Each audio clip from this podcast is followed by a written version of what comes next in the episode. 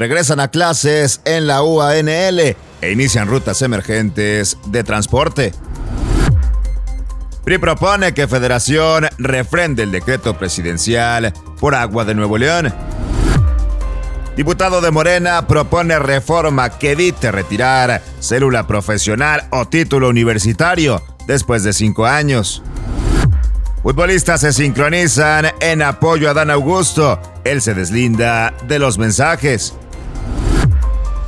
Y en información internacional, Biden pide apoyo al FBI tras tiroteo en California que dejó 10 muertos. Esto es Contraportada. Comenzamos. Qué gusto saludarte en esta mañana de lunes 23 de enero de regreso a clases para las universidades de Nuevo León, particularmente la Universidad Autónoma de Nuevo León, de la que justamente arrancamos con la información porque con el tramo elevado de la línea 2 del metro aún fuera de servicio, evidentemente por reparaciones, estudiantes de la Universidad Autónoma de Nuevo León vuelven hoy a clases en medio de la crisis que padece el transporte público. Hay que recordar que como alternativa emergente, el gobierno del estado habilitó a partir de este día dos rutas para uso exclusivo de los estudiantes de la UANL, la cual iniciaron operaciones alrededor de las 5 de la mañana.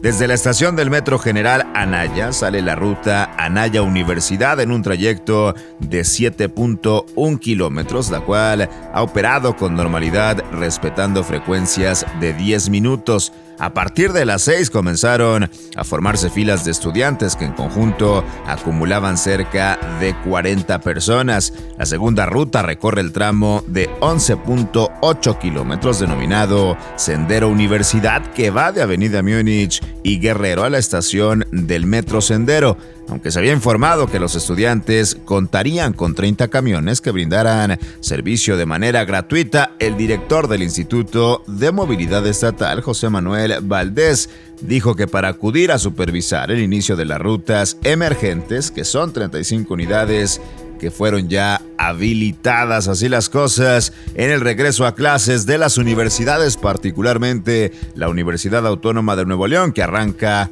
con rutas emergentes.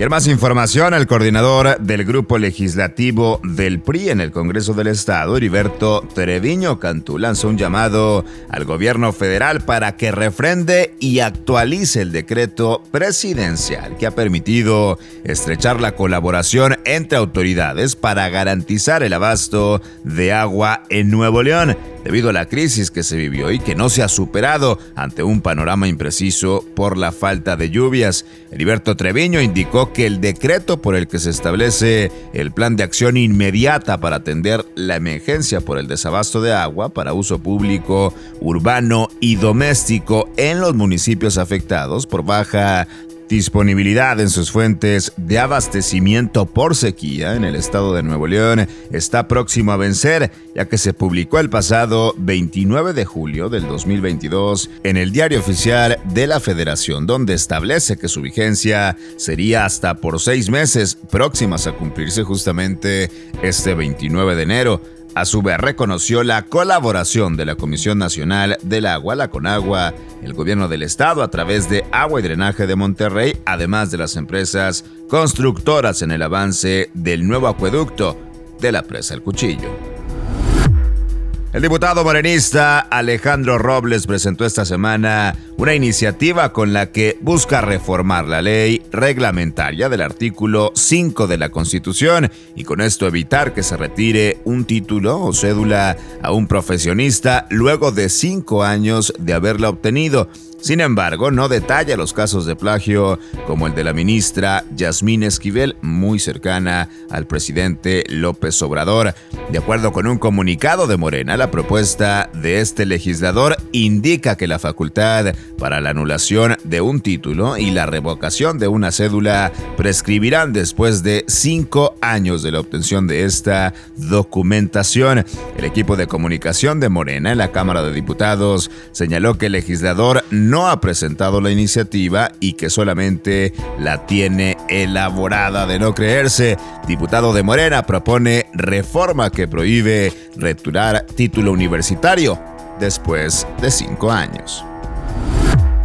Mientras tanto, el secretario de Gobernación, Adán Augusto López Hernández, se deslindó de los mensajes publicados en redes sociales por tres futbolistas en los que le expresaron apoyo y aseguró que ya notificó de los hechos a las autoridades. El funcionario publicó un comunicado vía Twitter en el cual explicó que a pesar de que agradece las muestras de apoyo, pidió a la ciudadanía no difundir ningún tipo de mensajes en el que empleen su imagen, nombre o cargo.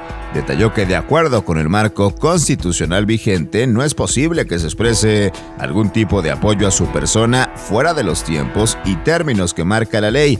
Además agregó que como secretario de gobernación está obligado a respetar las normas y a velar porque éstas se cumplan. Se pronuncia Dan Augusto y se deslinda de mensajes de apoyo de futbolistas.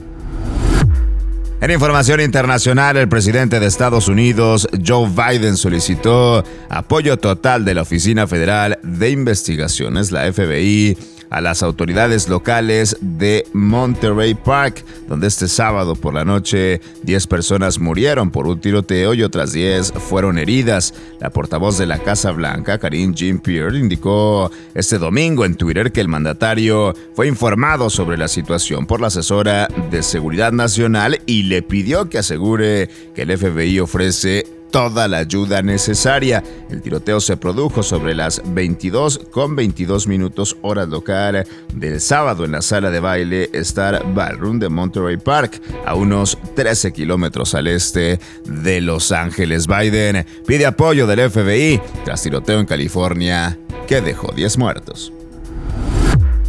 Y verás aquí la información más importante de este lunes 23 de enero. Yo soy César Ulloa, arroba César Ulloa G y esto es Contraportada por Altavoz MX.